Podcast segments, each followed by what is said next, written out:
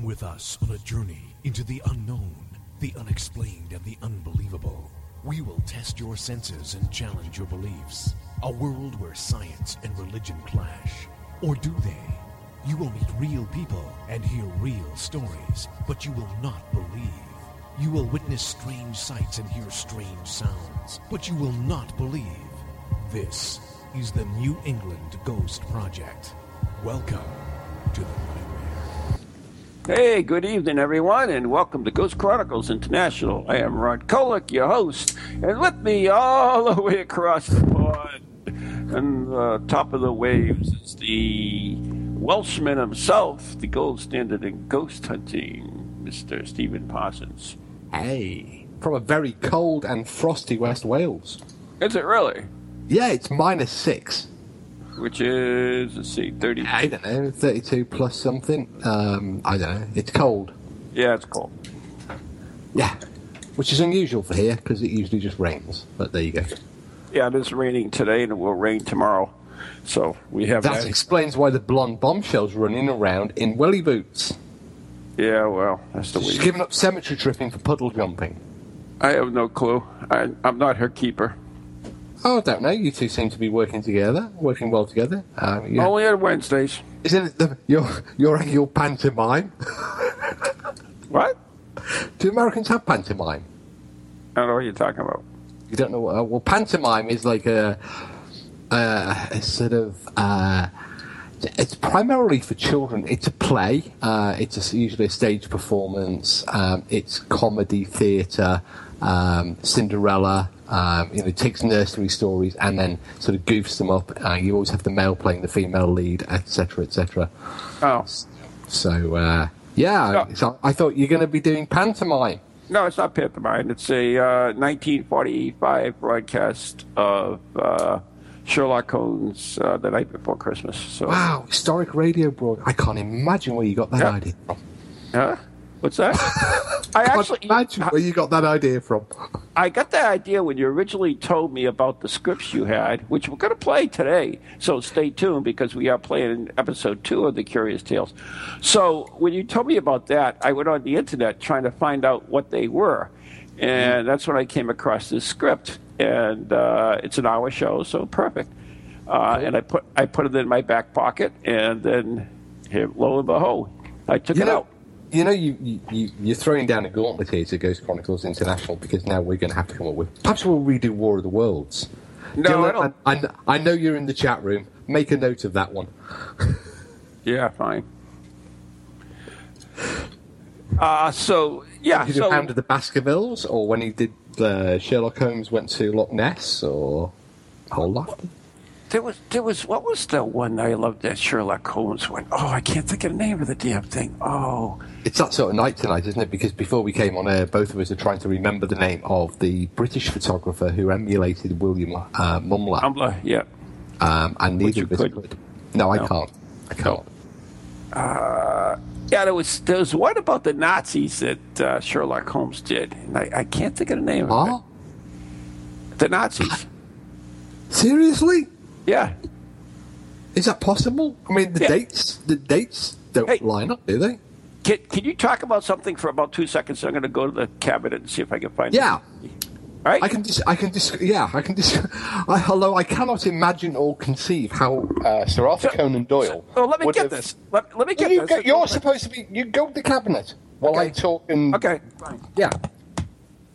It's, it's not actually that far because I've been in Ron's office, uh, home office, and it's not it's not terribly far to the cabinet. But meanwhile, I I just cannot conceive of how Sir Arthur Conan Doyle could possibly have conceived of the Nazi threat. Although he was still alive in the very early years of uh, the rise of Adolf Hitler and Nazi Germany. Although whether he was still writing, and more specifically writing Sherlock Holmes, or whether this is merely a figment of Sir Arthur Ronald Van Helsing's weird imagination, we're about to find out. All right. Did you amuse him? Yeah. Okay, so I got it. Uh, it is called. Um, I'm trying to get to see if there's any information on it. Put your glasses on. No, there isn't too much information on this thing. It says uh, Sherlock Holmes and the Secret Weapon. Okay. Starting in uh, Switzerland, Sherlock Holmes rescues the inventor of a bomb site, which the Allies want to keep, which what the Allies want to keep from the Nazis. Back in Lundy, it seems the inventor is not all that he seems. And this was written by Sir Arthur Conan Doyle. I don't know. It's a, it's a I, DVD. I, It's, I uh, do. I do. I know. And I think most of the listeners have very probably already figured it out. But Well, it wasn't, was it? I, I'm just telling you what the it This, is. this This is Sherlock. historically accurate. This is Basil Rathbone. This It's like is- the greatest Sherlock Holmes of It all may time. well have been basil. Basil? That's a herb. That's sorry. I think you're, you're from New England. That's an herb. Yeah, uh, whatever. you mean basil Rathbone. would like to say a herb. Yeah. Uh, the the famous British actor Yeah, Basil Rathbone. Basil Rathbone. Basil is an herb, Yeah, okay, whatever. as the, the barefoot contessa says. Okay. God, that's annoying the way she does it on that cookery program. We're going to put in some herbs. Yeah, there we go. Herb. Drop the H. so there you go. There it is. Anyway, yeah. Uh, so, I mean, as never written or conceived of by Sir Arthur Conan Doyle, so where they just stuck his name on it. well, it's about as historically accurate as Braveheart or um, Pearl Harbor, uh, the 1940. What was it called? 1940? Uh, The one where the America claimed to have won the Battle of Britain? Anyway. Or indeed, we're even in the Battle of Britain, mm. but that's That another story. a true story. Yeah, because we Yeah. did have many squadrons over Or, there. or, or got the Enigma Basically, we went over there and took over the war for you people, and you know, got it all straightened it all out for you. just as it ended, like in 1970. Straightened it all out for you because, like, you couldn't get back off your stinking little con- your little country. You couldn't get back over. You were stuck there, so we, we we, man- we managed well enough. We gave you a lift. We helped you out. selling us second-hand, half-sinking boats, but still we managed and muddled on for four years without you. Yeah. As as as you it. might have to Muddled do now, yeah, as you might have to do now with Trump. With what? Trump. Oh no, America's President, going to be great again. President Fart. Mate, As every British listener to the podcast has just realised that you've now elected a president who, in proper English, name means only one thing. It means to pass wind. Ah, that's nice. So, anyways, uh, I don't know how we get onto this. So we, I- we just finished anyway, yeah, sorry, uh, Spirit Quest, Sir Arthur Conan Doyle. Well, we just finished uh, uh, uh, Thanksgiving here, and uh, Hmm. before we get we get onto all of that stuff that we were talking about, uh, you celebrate Thanksgiving? back. No, no. Do you celebrate? We, we we give thanks that we got rid of America, but we do that on the fifth of July. but that's our that's our Thanksgiving, fifth of July. Um, but how is you you you have we have imported one one tradition, a new tradition, uh, first imported in 2010 by Amazon, um, and thanks for that, Black Friday. Black Friday. Okay. Yes. Yeah. Apparently, uh, I mean, responsible for many, many casualties, but as I said on Facebook, the number of casualties have been slashed by 20% this year. Oh, that's good. That's good. All right. So you guys miss out on a turkey day. Okay, that's a shame. No, no, no, we, our turkeys live a little longer. Um, we save our turkeys until December 25th. Um, Oh, for Christmas. but but in, in our tradition, it, the, the traditional bird of uh, Christmas is, of course, the goose. Right. Uh, yeah, you know that's from Christmas Carol and all that. Is the goose. Right. Uh, Absolutely is the goose. But latterly it became, because commercially the turkey became a more viable bird. And people don't, you know, a lot of people don't like goose. Um, it, you know, it can be if it's not cooked properly. Uh, what does it taste like? It is it is it like oily? Um, It's actually, I, I, I like it. Some people Yeah. don't. It's one of those. It's one of those um, meats that it, it's got a particularly strong flavour. Um, Uh-huh. But I do enjoy it. I do enjoy it, and of course, roast potatoes, unless they're basted in goose fat, are just not the proper, th- uh, not not the real deal. Mm-hmm. You've got to do your potatoes in goose fat, and in fact, you can go to many of the supermarkets here, and even though you might be having turkey, you can still buy the goose fat for doing potatoes. And speaking about that, I was at a restaurant t- today, and they I had fish and chips, and they they served it with oil and vinegar. So There we are. So you finally had it with vinegar. No, I didn't eat that crap. you kidding me? No. Oh, you need to try it with vinegar. No, no, not happening. Anyway, this is supposed to be Ghost Chronicles International. Yeah. Uh, and I can't see why we got to vinegar, but uh, we were on about Spirit Quest and stuff, and Sir Arthur Conan Doyle. Yeah, and his great good. friend. He had a he had a number of acquaintances over here. He, uh, most notably, I mean, he wrote to Harry Price. Um, they they sparred to and fro over many years in letters. Because Sir Arthur was a great supporter and exponent of the, perhaps the, the, the world's leading um, voice for spiritualism, for the spiritualist movement. And of course, many times he was um, supportive of Price as Price in, um, worked with many mediums, including the Schneider brothers um, and Stella Cranshaw, Stella C. And Price came out publicly and said that he was very convinced by, uh, for example, Stella's Stella and. Um, uh, oh, the, oh God, I can't remember her name now, but she founded the PF. It's a night for forgetting names tonight, isn't it? I guess it is, you know.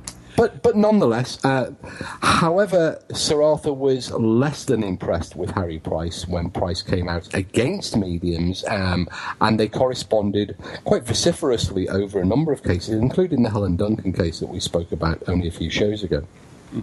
So, so uh, Arthur Conan Doyle kind of pissed everybody off then, huh? Uh, no, no, no, no, no. I mean, Harry ended up being mad at him, and then, then uh, now I- I Harry think- Price was being mad at him. And, Well, they're I, I, it might just yeah, it might just be a Harry thing, but no, might be a Sir, Ar- thing. Sir Arthur was um, a a very well established figure and a very forthright. You know, he was a doctor. He was a he was an educator. Wasn't he a member of the SPR He was a member of the Society and the Ghost Club? and also of the Ghost Club, but he had an opinion and he was he was forceful. It, it, but very very polite. If you read the letters back and forth, and many of them have been published between Price and uh, Doyle, and between uh, Houdini and Doyle. Um, you know they have been published in book form now. You will see that despite his um, strong defense of his position uh, and, and, uh, in favor of spiritualism, he remained pol- absolutely polite throughout. Throughout the entire correspondence, in fact, after the after the break, I, I might get a chance to go to my cabinet and drag out one of the uh, the published letters uh, and read you just how polite Sir Arthur could be when he was in full uh, angry mode. Oh, that's interesting. Well, very interesting. So there you go. I, I, I'm glad you, you think so. Yeah, yeah, yeah. So, uh, I mean, it's, it's quite the relationship, and, and the, the, we're, we're, of course, uh, we're talking about uh, Sir Arthur Conan Doyle and Harry Houdini, and, the, and that was uh, the basis of the a Fox series that came out uh, this year, and it was called, oddly enough, Houdini and Doyle. Uh, however, after one season, Fox, in his great wisdom, decided to cancel it. So that kind of stinks. Huge, huge, huge mistake. Yeah, I, I enjoyed it. I, I watched every episode, and you can still see them. You can go out and catch them, and they're worth seeing. Uh, it didn't quite happen like real life. They did not really investigate together, as it is in the show. But uh, you know, it was certainly uh, you know was an intriguing premise. Well, I, I think the series should be applauded, particularly in light of you know the modern interest in the paranormal, because they took modern subjects, including, in fact, infrasound, which was in the first program. Um, and we haven't really talked about the program because we we had it here first in the UK, ahead of America, and I didn't want to spoil the episodes for you. Um, That's right. Edison appeared in You're a good bloke. I, I, I was. I mean, it was like a sort of X Files, but using these historical characters. Now, clearly, liberties have been taken with uh, with their um, personas and with it, indeed with their lives, because throughout, you know, they were they were sort of tinkering with the characters. But if you set that aside, uh, they remained mostly true to the actual uh, characters of uh, Doyle and Houdini, um, with the ob- obvious uh, sort of uh, liberties that had been taken. Um, but I think for me it worked really well. We caught the first episode almost by chance. I think the title just, just caught me. I thought at first we were dealing with a documentary, but watched it and immediately was captivated by the drama. And particularly because it was an infrasound episode, um, which of course Yeah, but know- you didn't know that towards the end, so you watched. did- well, yeah, some of us did figure it out. Um, really. because it, well, if I hadn't figured out, You really expected that that was going to be. if I hadn't figured out infrasound with my background in the subject, I, I think I would have been a pretty it would have been a pretty poor show on my part. No, no, no. I, it, I it didn't spoil. In fact, it enhanced the, the pleasure for the show. Um, and as a drama, purely as an entertaining drama, I think it was a series that was to be absolutely applauded. With Stephen Mangan as, in the lead role as Do- as Doyle, and I can't remember the annoying American um, of Eastern European origin, uh, but he played a very very good Houdini.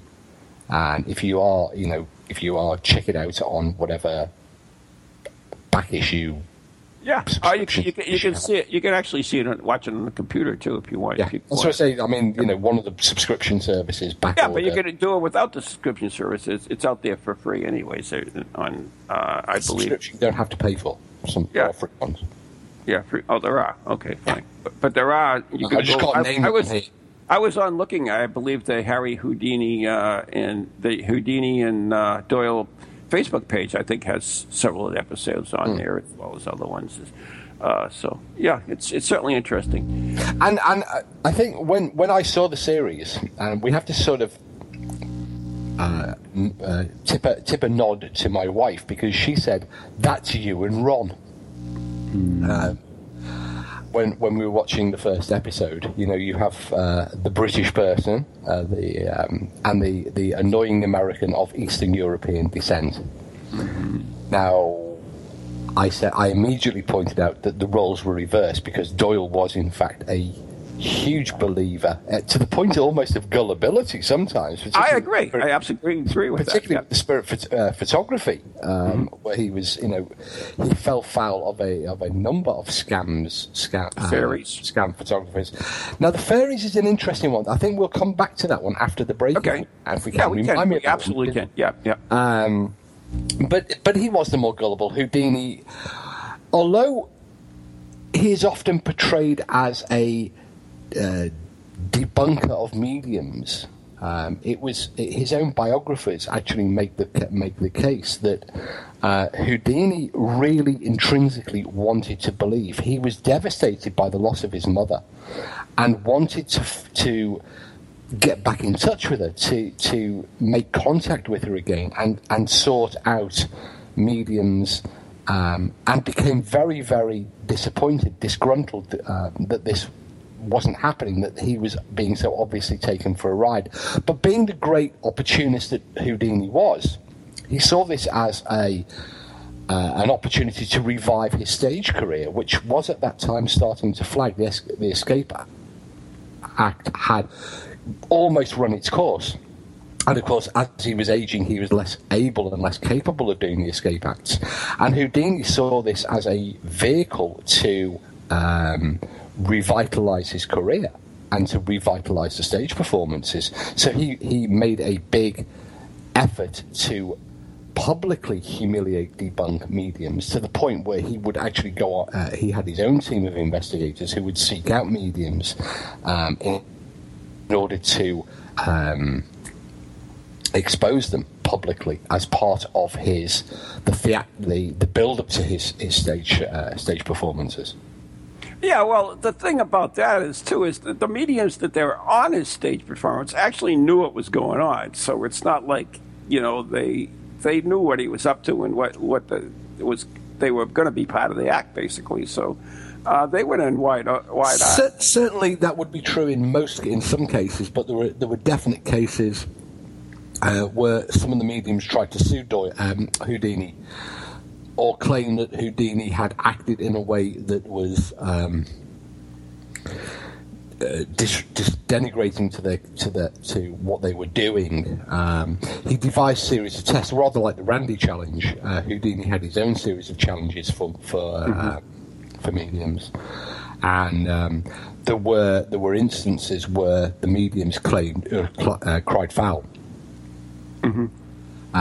Oh, there's a surprise. Again, it's just, it's just, I, I'm suffering terribly from name fatigue tonight. But one of the, the most famous American mediums, uh, I, uh, Houdini devised a wooden cabinet that enclosed the medium uh, entirely. But she, uh, she, uh, I, I think she claimed that Houdini had planted something inside a piece of wood or something inside the the cabinet um, in order to try and trick her into, or or, or make it appear that she was uh, cheating.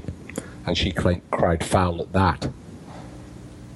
Yeah, but uh, I, I don't know. It's it's it's interesting when you where do you draw the line from you know being totally skeptic to uh, you know being almost militant where you ignore facts sometimes to well, we have that both ways, don't we? We have we have the uh, vehement skeptic who, you know, no amount of proof would ever suffice uh, to make them change their mind. But we also have the completely gullible believer who, you know, no amount of uh, explanation will ever unsettle. Suffice. Yeah. yeah, will ever unsettle, you know, the desire to yeah. uh, believe. I, I think every, I think the majority of people, the vast majority of people, uh, take some sort of middle ground. It might be shifted left or right, you know, slightly towards belief or slightly towards skepticism. Even mediums will tell you.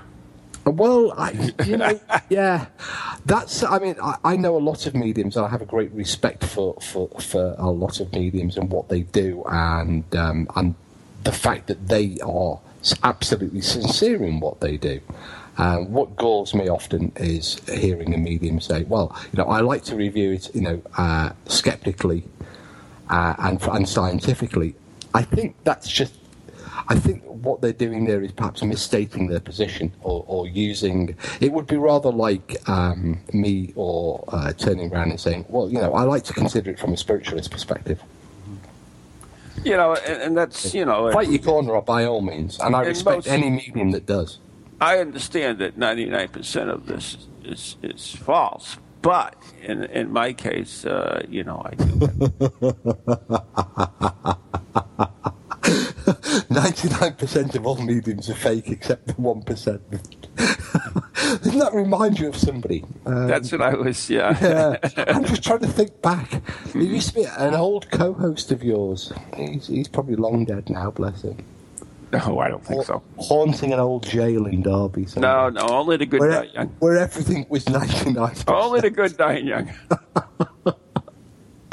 Speaking of which, um, I, if I, if I may, I'd like to give a shout out to a friend of the show, Rick Hale, uh, uh-huh. who's having some serious health issues. Yeah, I saw that. Yeah, has had some yeah, bad we wish you the we wish you the best. Wish him the, wish him the yeah. best. So. Yeah, we wish you the best.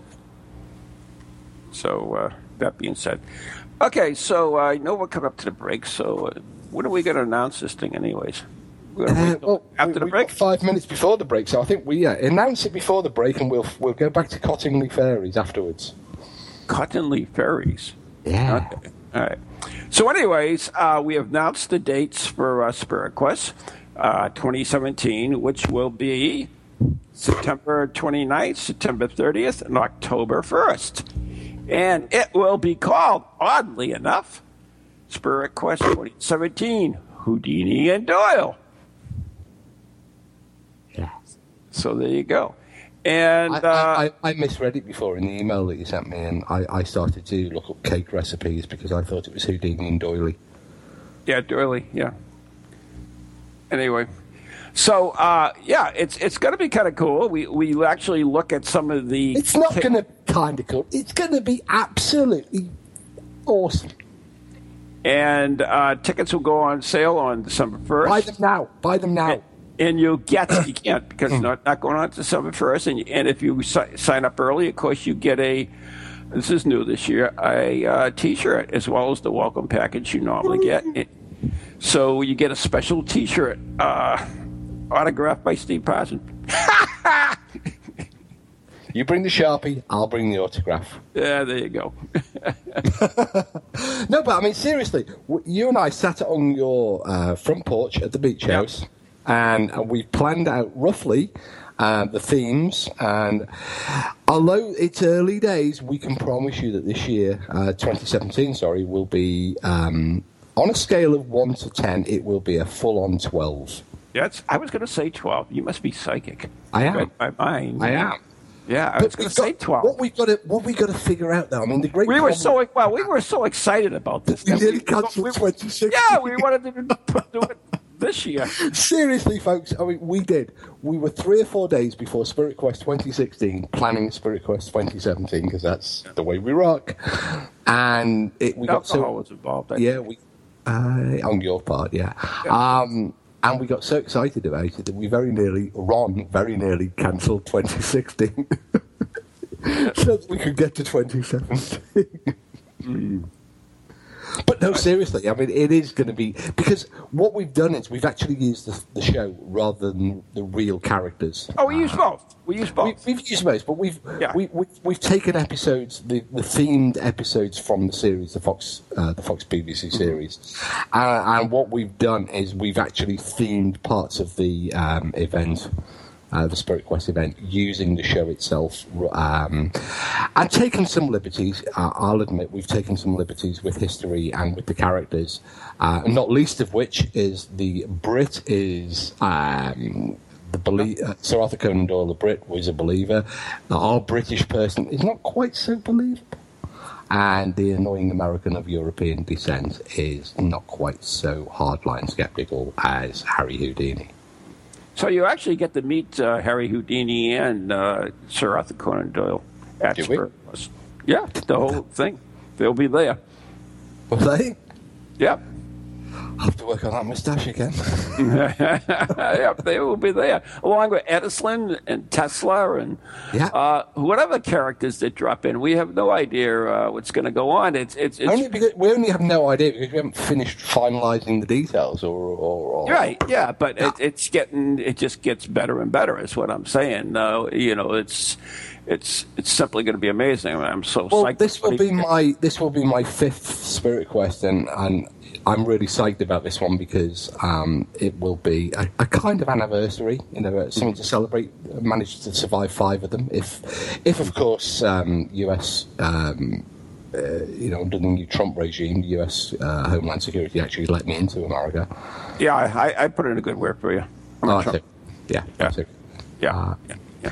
And and You know, I actually I actually turned down a post at the White House. So And I can, and I can, well, everybody else has, and I can safely navigate us from Logan back to uh, Salisbury Beach. yeah, that's my yeah. my first job when I get off a plane. Seriously, I come 3,000, 3,500 miles, and the first job after greeting me at the airport is how do we find our way out of the airport?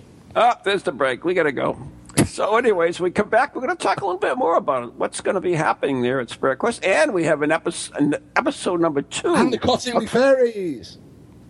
yes, we have episode two of the amazing uh, Teller of Curious Tales. So, all right here on Ghost Chronicles International. We'll be right back after the following messages right here at Parax and TogiNet and Astronet and Paranormal, And whatever. anyone else that'll have us.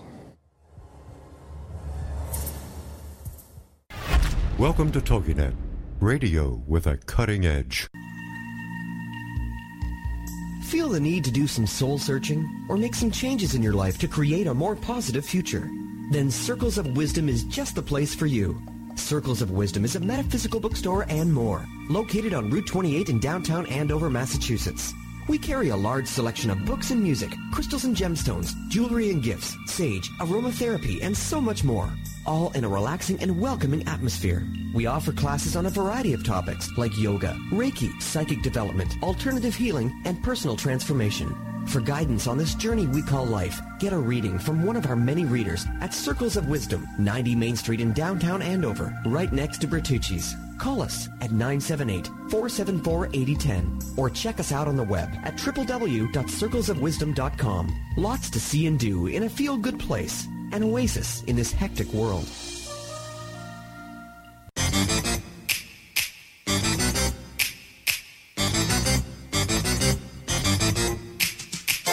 They're creepy and they're kooky, mysterious and spooky. They all talk gobbledygooky, the Parax family.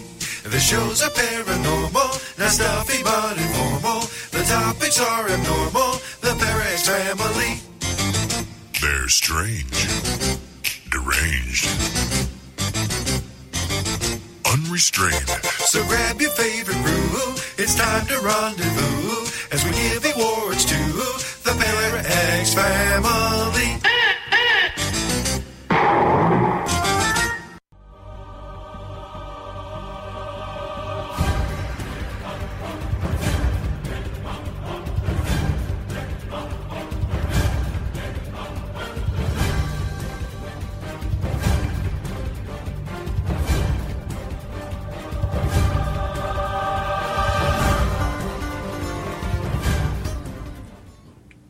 And welcome back to part two of Ghost Chronicles International. You're listening to us live on TogiNet. You may be listening to us on a podcast on iTunes or Maybe not. one of the other methods of listening to us. And in reply to Dylan's uh, question on uh, the chat room, will Dr. Watson be required?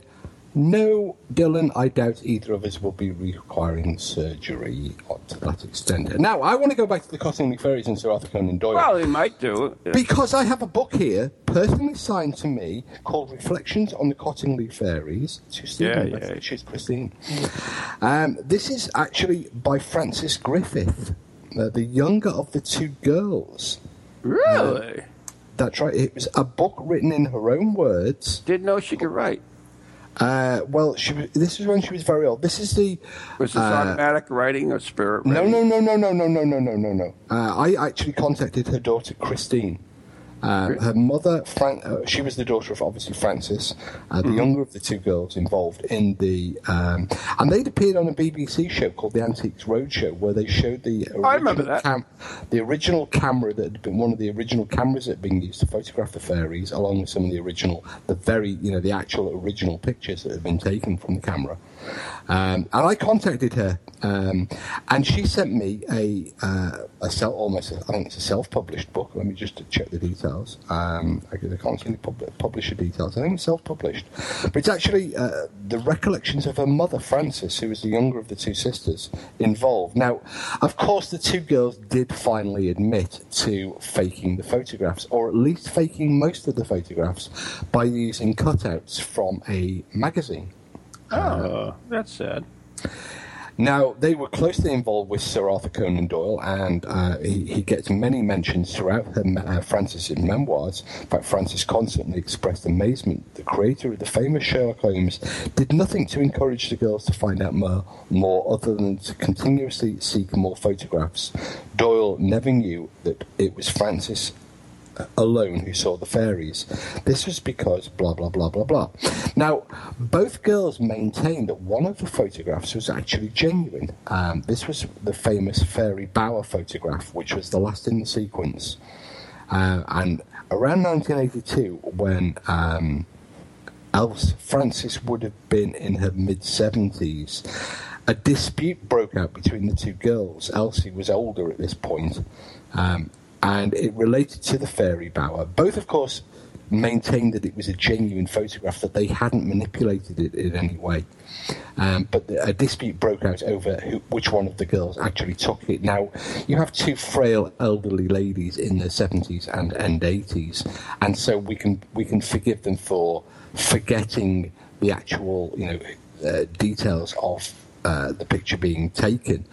But what is interesting is that Illingworth, the actual manufacturer of the uh, marked glass plates that were used uh, for this particular series of pictures, were asked at the time to give their opinion on the Fairy Bower photograph. This is the last one in the sequence. And if anybody wants to just Google the Fairy Bower photograph, um, then then feel free to do so. But they wrote um, to Edward Gardner, who was the leading researcher for the Theosophy, Theosophy Society and worked alongside Sir Arthur, and, and quote, "You may be interested to learn that apart from Mr. Snelling, who has been positive as for the genuineness all through. I interviewed Illingworths, the manufacturers of the plate, late yesterday, and they conceded that the Bower negative was utterly unfakeable. It was quite amusing to see their manager give away for what is consistently held to be a non-committal pos- uh, position prior to this concerning the other pictures, i.e., the first four pictures. What isn't generally known, so uh, here we have the actual manufacturers of the photo- uh, photographic uh, glass plate negative saying that this picture cannot be faked and supporting thereby the girls' continued claims even right through the 1980s when everybody you know said oh the, the Cottingley fairy pictures were fake Right. they, they That's missed what everybody one- says now. Yeah. well, they missed the point that the girls said they were all faked bar one. Because, and the reason we faked the original series was because we were unable to capture, you know, we were being, we were being pressured by Gardner and by Doyle uh, to provide these pictures. They'd supplied us with cameras. And we, you know, being young girls, we wanted to. Um, Please we we yeah we wanted to please them. We succumbed to the pressure. Um, however, one photograph we did manage eventually to, to take. Now, what isn't generally well known, I mean, the Cottingley Fairies takes place in the in 1917, right towards the end of uh, the First World War. However, in 1937, Frances, who's the younger of the two girls, was living uh, in North in Nottinghamshire, and her father was now working as a civilian officer at a munitions factory. Um, which was gearing up ready for war, you know, any uh, potential war with Germany.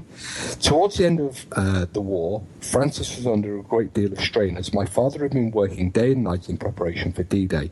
He was losing weight and looked terribly ill. He was actually suffering from tuberculosis, like her mother before her.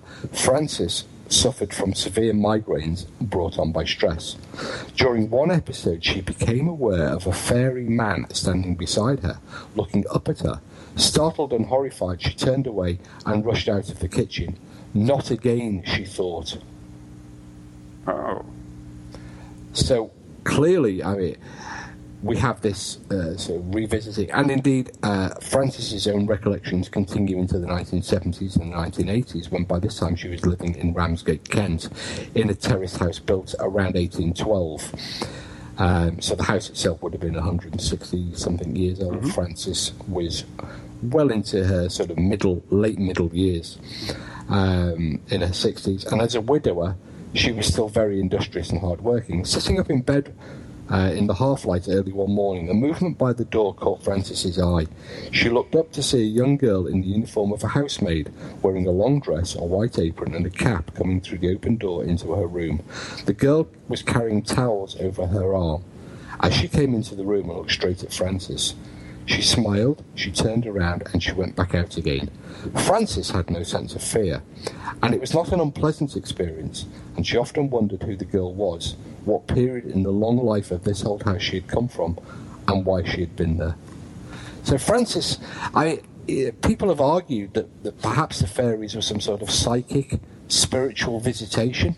Um, and that might be borne out in you know Frances then later having further encounters with the fairies um, and further encounters with, with ghosts. Now we don't know we, we don't have any recollections of El- from Elsie to draw upon, but we do have this interesting series of uh, verbal and diary entries by Frances, which were recorded by her daughter, uh, who was kind enough to send me a copy of the self-published book.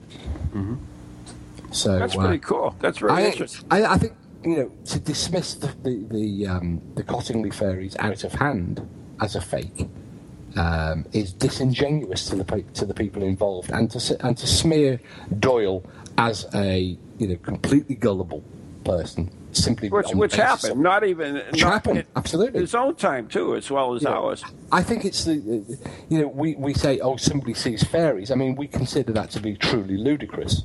But Uh, no, well, I would say it's ludicrous, but it, there are there are there are so many you know uh, reports of fairies in so many cultures throughout the world. What What is interesting is we have a different view of the the mo- through the modern eye of the fairy. We we consider the Tinkerbell type fairy, the Disney. Right? Yeah, the Tinkerbell. Disney. That's they did that. However, historically, it's like the ghost hunters being Grant and Jason. Yeah, I mean, historically yeah. speaking, of course, fairies are, uh, and we have many incidents of fairies in the in the folklore of West Wales, where I live. Right. And these fairies, and in, historically speaking, fairies are life-sized. They're human-sized. They are full-sized individuals who just live on a different plane of existence than us, but and and are very slightly different than us, and interact with us um, in West in Welsh culture, and particularly in West Welsh culture. Um, there are very, very many stories of fairies and the fair, fairy folk. Uh, there are no descriptions of them like Tinkerbell as small, you know, sort of uh, winged creatures that flit about and grant Well, there are there are some small. Not, yeah. no, I mean not in not in sort of Welsh. No, folk. Wales. Yeah, Wales. No. Okay, right. Yeah, okay. Right. But in other parts of the world, in Ireland, in fact, too, as well. Um, but uh, at, at Spirit Course, you're actually uh, going to build a fairy house because we have, Mm-hmm. uh, uh, you know, we do have traditions here in the U.S. about fairies, and and one of the the reasons you attract them is by building them a house so that they stay and uh, they don't annoy you for one thing, and then the second thing is they, they can bring you luck. So uh, Yeah, you as part of Spirit Quest, you'll actually build your own fairy house, and we will set them up along a fairy trail and uh, see if we can capture them on film. So that that should be interesting. So we'll take a look at this section. Extra marks will be given for accurate cutting out from the magazines. Ha ha ha ha. We'll see. yeah, yeah, yeah. What do we, what do we got? See, the thing, the, I think the problem, uh, one of the big problems that you had, that many people had with the Cottingley fairies, of course, were the fairies were so stereotypically Tinkerbell. Um, I mean, this is pre-Disney, but Right. this was the this was the, the stereotypical view At of the time. fair at that time, which which of course Disney exploited later in the 30s. Um, you know, he didn't create the Tinkerbell fairy. Um, you know, but folklore, you know, historically speaking, um, on the west coast of Wales, the west coast of England, the east coast of Ireland, you know, the north, the, the, the sort of um, Nordic areas of Great Britain, that we do, uh, Nordic Celtic areas of Great Britain, we do have a strong um, folklore uh, history of fairy stories. On the Isle of Man, um, there are there are there is a famous fairy bridge where woe will befall you if you don't say, you know, uh, bid a greeting to the fairies as you cross the fairy bridge. And you know, solicitors, lawyers, even the police, the traffic police, the you know the the, the the police always say hello to the fairies as they and ask permission as they cross the bridge. Interesting. Even, even with the blues and twos on, you know, the, the blue lights, they will still always request permission off the fairies. Hmm. And in fact, you know, out here in West Wales, I, I guess it's a kind of silly superstition, but whenever we go somewhere and we need to find parking space, we always ask what we call the parking fairies to grant us a space when we get there. Oh, that's cool. I, I know it's kind of silly, but you know, we all have those little pseudo, super, you know, the little superstitions inside us. Um, So know, I, I, I know that uh, we, we got a lot more to talk about Spirit Quest, but I want to make sure we get this Teller of Curious Tales in the second episode. So uh, I, I'd like to play that now if we can, and then we'll get back to talking about uh, Spirit Quest as well and some of the cool events that are going to be happening there. So, uh, Eric, if you've got that uh, clip, can you play that for us, please?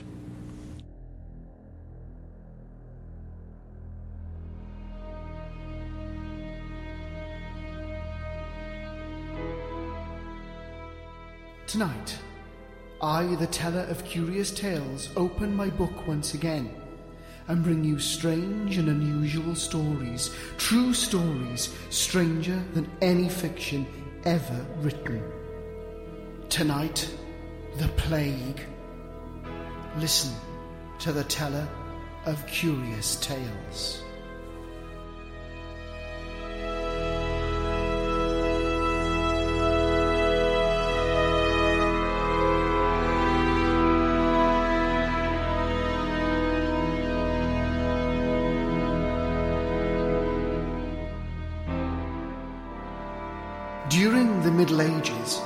And even up to comparatively recent times, the dread cry of plague, plague ran through the cities, and every human being who could possibly do so packed his belongings and fled. Of those who remained, one out of every four died, and only the rich who fled could find sanctuary in the country. For the villages and the farms were closed to the poor, and many of them died from exposure and starvation. In barns and by the road. Only one member of the government remained in London during the Great Plague of 1665. The king and the rest of the court fled. Even the doctors deserted, leaving only the apothecaries to dose the victims and soothe their dying moments. As the plague spread, panic seized the people, and as the weeks passed without any lessening of the death rate, they became resigned to their fate, feeling that no sooner or later they too would sicken and die. No one believed that London would survive with anyone still alive. All day and all night, the dead carts roved the city. The drivers cry, Bring out your dead! Bring out your dead! never stopped ringing through the streets. Houses containing plague victims had their doors marked with large red crosses, and watchmen were everywhere to see that no one went out or entered. When a victim died, his or her body was thrown naked into the cart to be dumped into enormous pits outside the city. Their clothes were saved, only to infect new victims. Sometimes the drivers of the dead carts were stricken. A number of them were found dead by the roadside, their horses having run away, spilling the dead over the highway. There were many cases of unselfish heroism and also of abysmal cowardice. Thousands of people stole away in the night, leaving the infected numbers of their families to die alone and uncared for. Others stayed bravely to the end. One conspicuously brave act was performed by the population of a tiny Derbyshire village named Eyam. Someone in London sent a villager a package containing clothes. Those who wore them came down with plague. The rector called a meeting of the whole town. He told the people that if they dispersed, most of them would be saved, but some of them would spread the disease throughout the countryside. But if they remained at home, a fourth of them would probably die, but they would save the neighbouring towns and villages. Silently, unflinchingly, they stayed at home, sacrificing themselves so that the rest of Derbyshire might be saved. A few survived, a heroic reminder of a gallant band. Should bubonic plague break out in our midst today, we could only take steps to prevent its spread. But we would be just as helpless as those 17th century apothecaries to cure those who were stricken.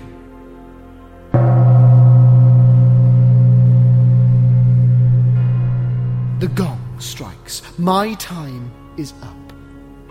On my next visit, I'll bring you other stories, curious tales, strange beliefs. The teller of curious tales has closed his book and about to go on his way. I'll be back again on Ghost Chronicles International with more strange stories. Sleep tight.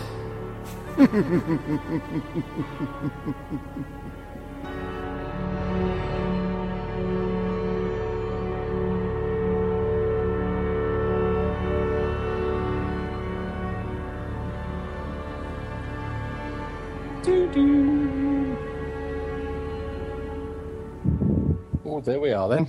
That was nice. Actually, do you know what? I was getting quite into that then. Good. Hey, that was, um, I won't tell you how much it was, but that was money well spent on those scripts. Because we're only two in and we got 200. So there's 198 to go. Yeah, lucky us.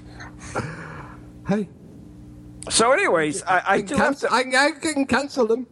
I have something to report. the chat room I have I have something to report. Oh, yeah. And that we played the the first one as a promo f- for our show uh, in, in the next generation, and somebody did some research and found out that that palace does exist and that table does exist. Oh yeah, yeah, that, dead. that bit, yeah, that bit we already knew. I'm sorry to to to um, as it Well, says in did. Britain. So Yeah, I'm sorry It to. was already I'm- posted, so. yeah, I'm sorry to on your bonfire, but uh, No, you we- didn't. Sorry, did, but we already we- bounced that in fact- last week. fact, so, if you, uh, if you know, whatever. replay Ghost Chronicles International that night, you will hear me say that the No, te- no, we that, won't. the- No, we that, won't. that story, along with others, is is actually uh, No, no, we won't.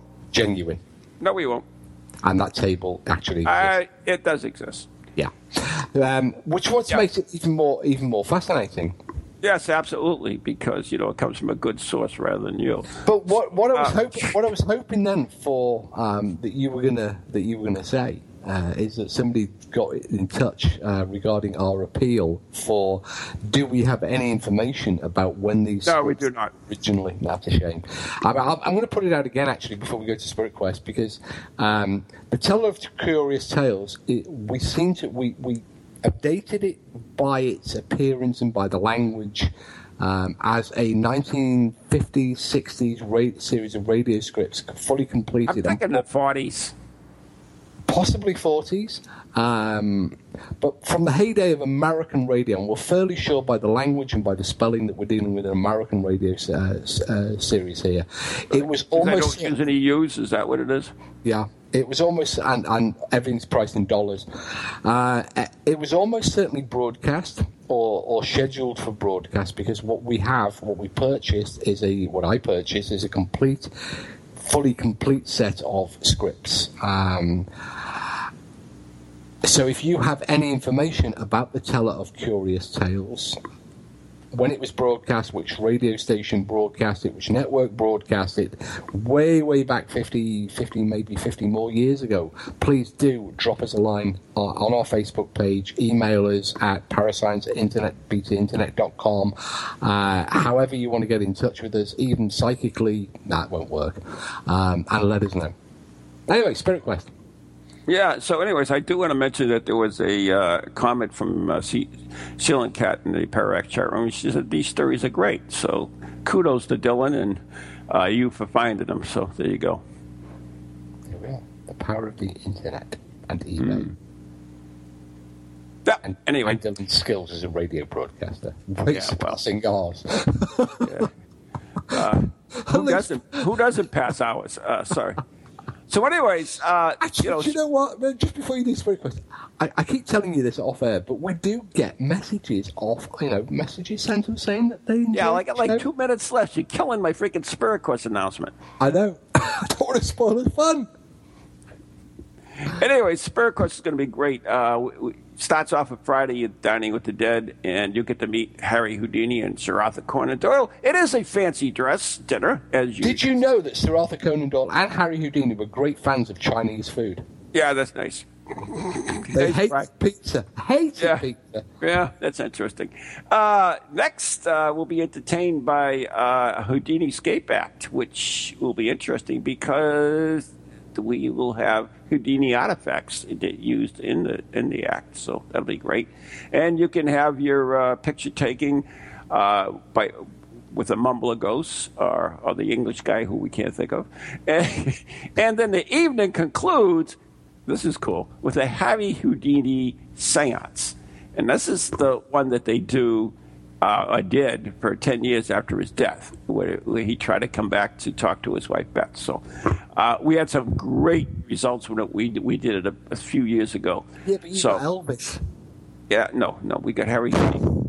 So Saturday night is going to be kind of cool, too, because we'll probably have uh, pizza. Just saying. I'll tell you they'll come back and haunt you. They hated it. Hmm. It's in, in in in Houdini's biography. He specifically says that you know death death shall befall on, on, on swift wings anybody that serves him But- pizza.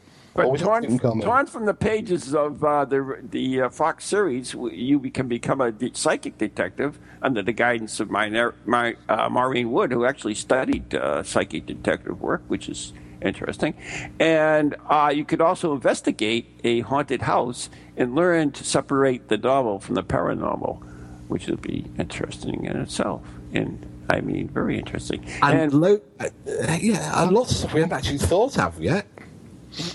Yeah, yeah, well, of course, you. I mean, we, you got workshops on Saturday, Sunday include Edison workshop. You know, build a furry house. We have black dogs, past life regression, Spring-heeled Jack, whoever that is, uh, faith healing, Tesla workshop, automatic writing, and so much more. So I'm uh, glad you just threw in Spring Hill Jack there, who's got nothing whatsoever to do with Sir Arthur Conan Doyle. Oh, However, yes, but it has to do with the series. Series. Yes. He was in the series, and is a fascinating and probably unique to Great Britain um, character um, who played London, Liverpool, and many other of our great cities over here. So there you go. Yeah. So that's that's the just the synopsis of it. Check out the website. Tickets go on sale on December 1st. NEGhostProject.com, the letter N, the letter E, ghostproject.com. And uh, there we go. So, oh, look at that. Pizza from It's, the Chi- dead. it's Chinese from the dead. Pizza from the dead is here. Our favorite. brand up Chinese from the dead. Yeah. So, anyway, Steve, you got anything to add? The door. I mean, if you're looking for a great Christmas present, get Steve's Ghostology or Paracoustics. They're available on Amazon and uh, somewhere else. Yeah, well, you, you know, I've got to be telling you now and point out that you've also written several books. Yeah, yeah. Anyway, so there you go. Ghost Chronicles or a ghost. What was it? Three, what was it on Ghost of the Day? Ghost Day, Ghost Day. Ghost of Day. That sounds like a medication. Yeah, it is. Take one with. Yeah, take one with water just after meals. Yeah, it's a, it's a great, great bathroom book. You just sit down and you can open it up and read anything you want. It's a little known fact that Paracoustics um, was actually designed, um, written to a specific page length and printed so it would be just thick enough for Ron's coffee table because Ron has never read a book. He certainly hasn't read Ghostology. I looked at the. You haven't. You haven't. I looked. At, I read some you of know it. it, and I know it. You I actually read some of it. How long have you had your copy? It's been out exactly I a year. I don't know. I can't find it, but uh, I'm Yeah, sure. exactly. Here's Exactly one year ago this week, and you haven't read it. You know, I have pressing things to read besides ghostology and parabor- paracoustics. so there you go. So, anyways, thanks for tuning in, and uh, you know, two weeks we'll have another uh, tale, right? Yeah, and we're heading up to the, the night, the night that we dread most when we hand over the radio station of Ghost Chronicles International to our better halves, to St. Jan and the good Lady Catherine. There you go. We're going And tune, tune in tomorrow night and, and hear the live broadcast of uh, Sherlock Pantomime. Holmes the night before Pantomime. Christmas. Absolutely Yeah. going to be fantastic. You can watch the whole thing. We, we got sound effects. Are everything. playing Cinderella? I am playing Sherlock Holmes, of course. I thought you were playing Cinderella. No. All right, so there's the tunes, and we got to go. Thanks for listening. Uh, Like you can listen to Ghost Chronicles International on TogiNet, Pararex, and wherever the hell else we are. Good night. God bless.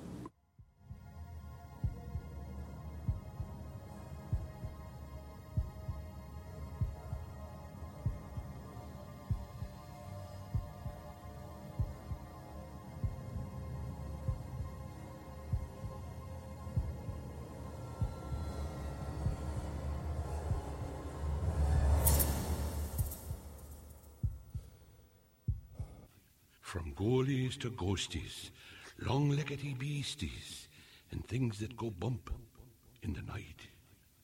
Deliver us, good Lord.